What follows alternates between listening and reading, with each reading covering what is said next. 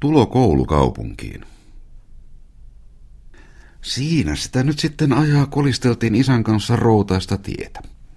En muista milloin ruuna juoksemaan rupesi, mutta siitä olen varma, että jos se ei ensimmäisessä alamäessä olisi siihen itsestään ryhtynyt, ei sitä siihen käskettykään olisi.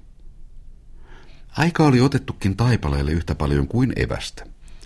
Siihen aikaan ei ollut maailmassa puutetta kummastakaan – mikä ne nyt sitten myöhemmin lienee niin vähiin kuluttanut.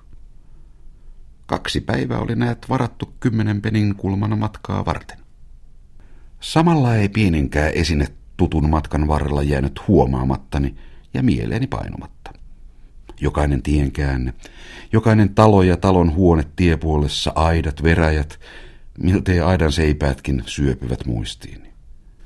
Noista huomioista, jotka ovat iäksi päiväksi imeytyneet veriini, herään ruunan jalan kopseeseen, kun se siltaa juoksee. Siitä alkaa minulle uusi maailma. Olen sitä jos jonkinlaiseksi kuvitellut, mutta huomaan ihmeekseni, ettei maailma sillan toisella puolen ole sen kummempaa kuin toisellakaan. Huomio, jonka sittemmin olen tehnyt monen monta kertaa jälkeenpäinkin kaikenlaisten rajain yli siirtyessäni. Se on tavallaan ensimmäisen mielikuvani häviö. Olin luullut siellä olevan suuria maalattuja taloja, korkeita mäkiä leveän maantien, mutta talot ovat entisten näköiset, mäet mitättömät ja maantie kuin maantie. Kirkas aamuvalaistuskin on poissa ja päivä mennyt harmaaseen pilveen. Sellaista on sitten koko päivä. Sähkölanka pylväs toisensa perästä jää taakse, minun jaksamatta niistä kovin kauan lukua pitää. Minua alkaa uuvuttaa. Kohta ei mieleni mihinkään terroitu ja ensi kerran elämässäni minä tunnen omituisen tyhjyyden ja turvattomuuden tunteen, joka alkaa sormenpäistä ja varpaista, kulkee selän kautta hartioihin, asettuu nenänpäähän ja löytää viimein niin kuin olisi sitä etsinyt sydämen johon tuntuu asettuvan väkisin kuin varpunen pääskysen lämpimään pesään. Se on aivan uusi tunne. Ja se ottaa niin voimakkaasti valtaansa, että minulla on koko matkastani oman pitäjän rajalta koulukaupunkiin on vain hyvin hämärä muisto. Oltiinhan yötä, käytiin joka kolmannen penin kulman päässä hevosta syöttämässä, ja tosinhan tutut eväät ja se kodin tuoksu, joka niistä levisi, vielä vähän lämmittivät – mutta sitä mielen pyylevyyttä, joka oli aamukahvin juotoa ollut kotoa lähtiessä, ne eivät saaneet hereille. Isäkin tuntui niin vieraalta, niin pienentyneeltä, niin kuin omasta itsestään haihtuneelta. Ei häntä minun mielestäni syöttöpaikoissa kohdeltu niin kuin olin omassa pitäjässä tottunut näkemään häntä kohdeltavan. Ei tulla haastelemaan, ei tuoda pyytämättä kahvia, ei tarjota ruokaa, ja muutamassa ei tunnetakaan. Ja kaikesta siitä alkoi minulle selvitä, mitä on vieraalla maalla, maalla olo ja mitä on kotiikävä. Se tunne juurtui jo, vaikkei vielä päässyt versumaan. Sillä kun oli päästy sydänmaan taipaleen poikki ja alettiin lähestyä kaupunkia, olivat nähtävät sentään niin uudet, että ne sen hetkeksi tukahduttivat. Eiköhän se ihme ollutkaan, kun viimeisellä taipaleilla oli kuljettava niin ihmeellisen paikan yli kuin on lossipaikka. Kärryt ja ruunatkin olivat vietävät yli suuren selän. Ruuna näki tämän ihmeen ensi kerran elämässään niin kuin minäkin. Hän teki tenän, pisti jalkansa seipäiksi, oikaisi päänsä ja kaulansa ja antoi vetää. Sitä sekä vedettiin että työnnettiin, lopulta hosuttinkin, mutta yhtä liikkumattomana seisoi ruunalaiturilla. Lossimiehillä oli kuitenkin keinonsa. Heittivät vaatteen pään yli, ja kun ruuna luuli häntä pois vietävän ja tallin kynnyksen yli astutettavan, olikin hänet astutettu proomuun ja sidottu lujasti tuhtoon kiinni. Hän tointui pian, pörhisti kerran korvansa ja alkoi sitten syödä. Minä en niin pian tottunut. Minusta oli tämä hevosen kärryssä purjehtiminen niin satumaista, ettei sen muiston voiman voittanutta ole matkamuistelmissani ainoatakaan toista, enkä luule tulevankaan. Unohdin minä senkin, että kohtahan saa nähdä kaupungin. En ollut koskaan ennen kaupunkia nähnyt.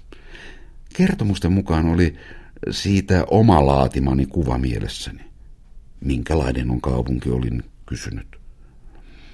Se on semmoinen, oli minulle vastattu, että on puoteja puodin vieressä ja taloja talossaan kiinni, katu vain väliä.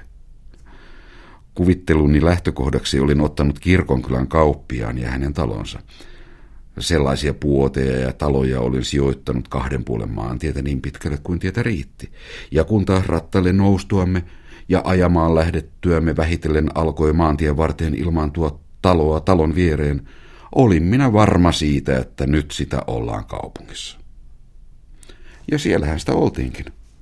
Siinähän se oli, kuin harjun päälle oli noustu. Mutta ei se sentään mielikuvaani vastannut, kun sen näin.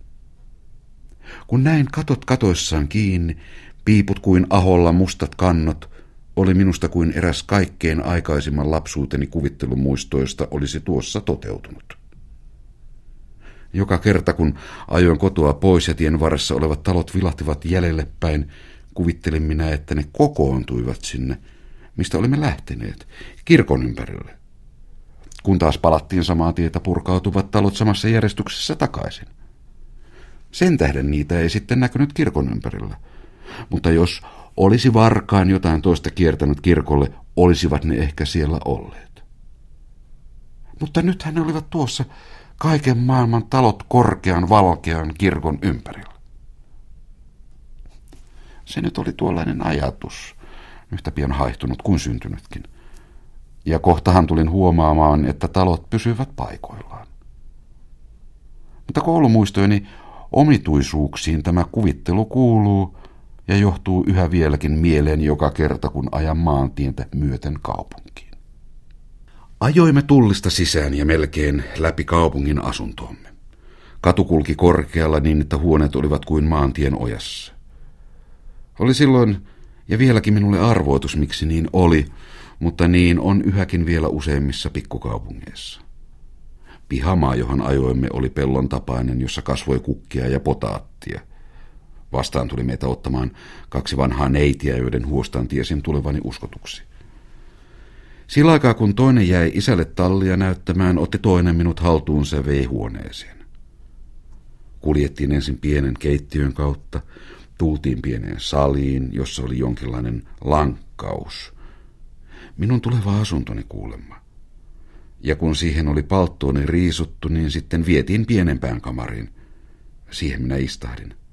Töksähdin käskemättä ensimmäiselle tuolille ja olin niin täydellisesti typertynyt, etten saanut sanaa suustani, en ainoatakaan ajatusta irralleen. Olin kuin kivettynyt. En siihen tunnelmaan, jonka vallassa olin, osaa vieläkään täysin selvää syytä löytää. Luulen, että se kuitenkin oli seuraavista aiheista kokoonpantu. Isä on ulkona ja minä olen täällä. Niillä on noilla molemmilla silmälasit, joiden yli katsovat ja pitkät laihat sormet.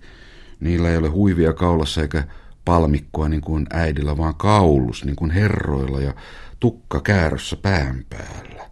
Ne puhuvat ruotsia ja kutsuvat isää herr pastor vaikka minä sanoin olevani kusti, kutsui tuo, joka äsken oli tässä, mutta joka nyt kalistelee kuppeja toisessa huoneessa minua kustafiksi. Ja tähänkö minun pitää jäädä asumaan, yksin heidän kanssaan, kun isä lähtee pois? Ja tämäkö nyt on se kaupunki, jonne olen niin halunnut?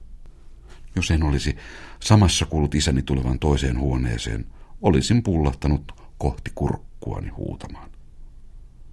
Mutta sen minä olin ennättänyt päättää, että tänne minä en jää.